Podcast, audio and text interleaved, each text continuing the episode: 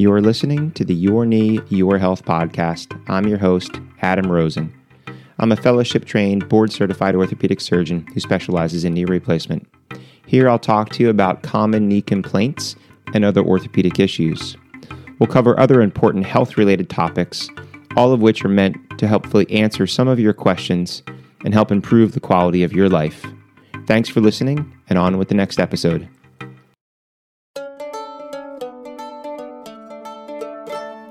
Hello, and welcome back. This is Adam Rosen. You're listening to the 66th episode of Your Knee, Your Health. In today's episode, I'm going to talk to you about SIBO, or small intestinal bacterial overgrowth. Now, as a disclaimer, as always, I'm a doctor, I'm not your doctor. So if you're suffering from these problems, talk to your doctor about it. And you might also ask, aren't you an orthopedic surgeon? What are you doing talking about gastroenterology? Well, I'll tell you, I suffered from this, and someone in my family did too. So like celiac disease, um, those of you that have been listening uh, know that I was diagnosed now probably about 11 or so years ago. Um, and if you want more information on gluten and celiac disease, go back and listen to episode 49. But what you'll come to learn is that's actually one of the risk factors for developing SIBO. And SIBO, like celiac disease and a lot of other diseases, is it's probably been around. It may be becoming more frequent. But it's one of those things that you can't diagnose this if you don't know about it or you don't think about it. And as people have become more aware of it, it's starting to be diagnosed more frequently. And one of the reasons is it's one of these diseases that has just this, you know, vague set of symptoms. It's not this very specific this is the symptom and this is the test and this is what you have. So it sometimes can be difficult to diagnose, especially if your doctor doesn't know about it or isn't thinking about it. So let's kind of go into some basic stuff, right? You eat something, it goes into your mouth, you chew it, you swallow it, it goes down your esophagus, it goes into your stomach, and then it enters your small intestines. So your small intestines are about 20 feet long. And there's very few bacteria. So, like a normal small intestines may only have about a thousand bacteria in the entire small intestines. The small intestines is made up of uh, three different parts. So we have the duodenum, or some people call it the duodenum, you have the jejunum, and you have the ileum. And after that, then you enter into the colon. Um, in the colon, there's a ton of bacteria. So there's 10 to the 11th bacteria per gram of stool. So that's one with 11 zeros after it. Now, somewhere in the middle is around 100,000 to a million. If you have that much bacteria in your small intestines, that's not normal. Again, remember that you should have very few, like a thousand or less bacteria in the small intestines. So, why does this happen and what goes on? Well, it usually is due to a slowing of the food passing through the GI tract. So when we eat, it goes into the stomach and then it goes into the small intestines and it then supposed to be pushed through. So if you fast, and intermittent fasting is this big thing nowadays, people are talking about it, but during fasting, about every 90 to 120 minutes, a wave will push all that debris through into the colon. And if for some reason you are not moving that food through rapidly enough, um, what you'll find is that you start to get this buildup and you can get a bunch of different symptoms. So, if you are not pushing food through, you may still feel full. And a lot of people have loss of appetite or loss of appetite to other things. They can have abdominal pain or discomfort, nausea, bloating. Again, just this idea of feeling full. Occasionally, they can have diarrhea can have weight loss, which can also be due to the malnutrition or due to the fact that you're not eating because you feel full.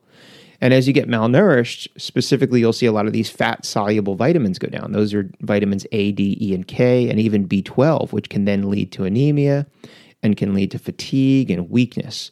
So, again, I mean, a lot of symptoms, but again, they're very vague, right? They're not very specific to, oh, you have SIBO.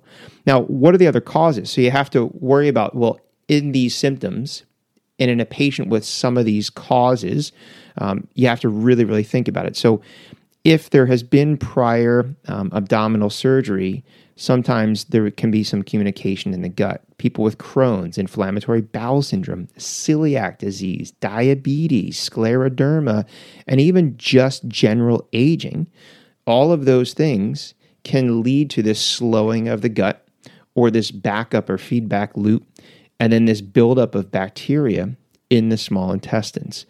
So let's say, okay, now um, this patient does have these symptoms and maybe they have one of these causes and you've ruled out other things. Uh, well, well, how do you diagnose it? Well, one of the most common ways that people diagnose it now is doing what's called a breath test. And what you'll do typically is some type of uh, sugar water drink. So you'll go in fasting and you drink the sugar and sit for a bit.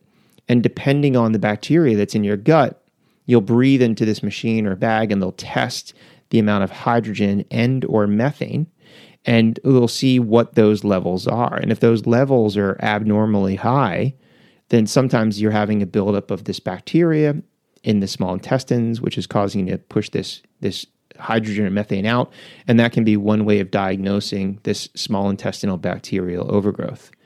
Um, this is quite simple, and it's not invasive.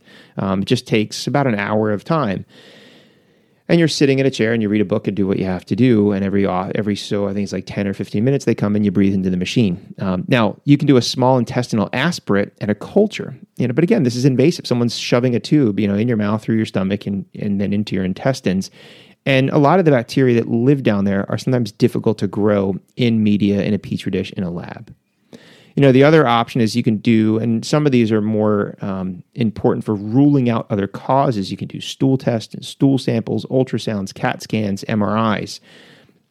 But all of those, you know, come back to, and you know, a lot of the doctors that I've seen and how I was tested and my family member was tested was with this breath test. So, okay, so what do you do? How do you treat it now? So, um, you can treat it, and the most common and sort of gold standard antibiotic but still considered off label is an antibiotic called Xifaxan or rifaximin, rifaximin being the generic, Xifaxan is the brand name.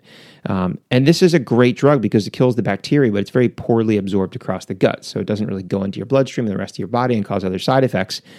The problem is it's off label and um, it costs, I think last time I looked, it was like six, 700 bucks for a course of seven to 10 days. And, you know, insurance companies don't like to pay for it because it's expensive and it's off label. Now, I'll talk about that. I'm working on another um, podcast, and I'm going to talk to you about how I got this approved for me and my family member.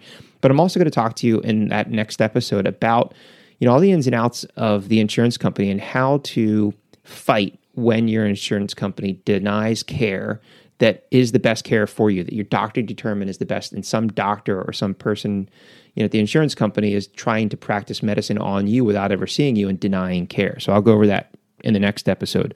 Um, other common drugs um, augmentin sometimes flagyl depending on which um, which of the gases comes up and sometimes it's both. Sometimes they'll add in something like sometimes adding in another antibiotic um, to treat you know both kinds of bacteria. So this is where your gastroenterologist is very important to see your symptoms and maybe see what the breath test shows and maybe see your response to one antibiotic. Do they have to add another antibiotic or do they do two antibiotics from the beginning? Usually this is a seven or 10 day course.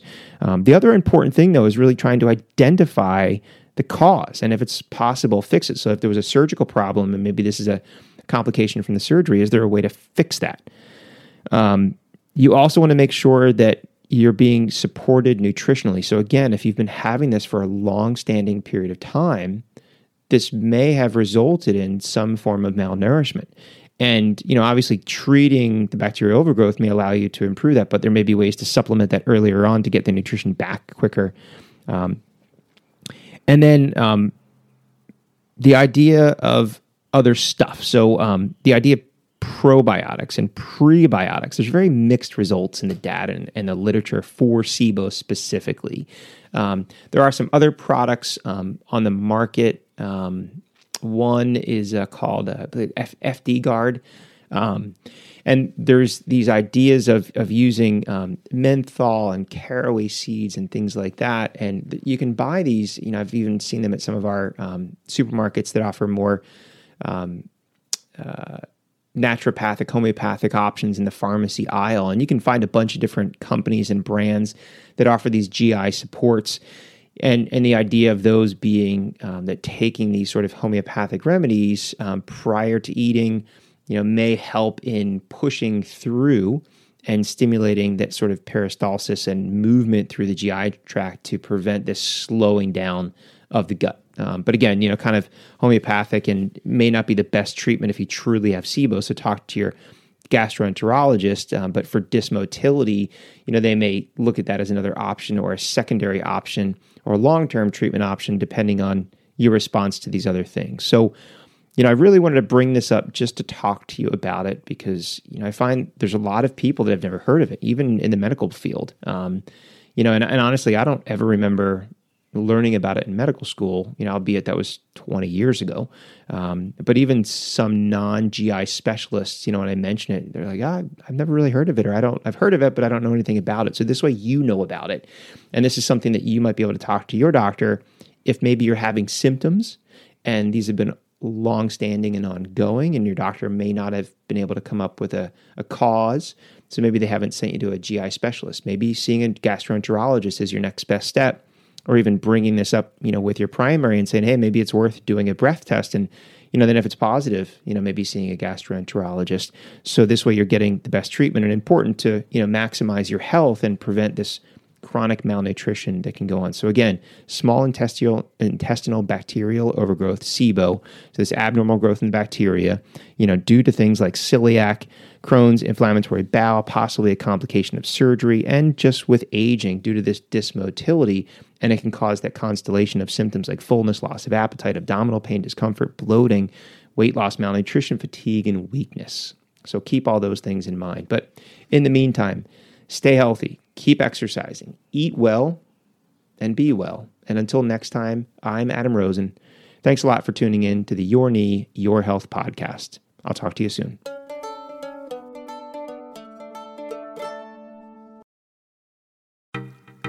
Thanks for listening to the Your Knee, Your Health podcast. If you've not already done so, please subscribe so you'll be notified of future episodes. And if you enjoy what you're hearing, please take the time to leave a review. It helps other people like you find the show. I'm your host, Adam Rosen, and until next time, stay safe.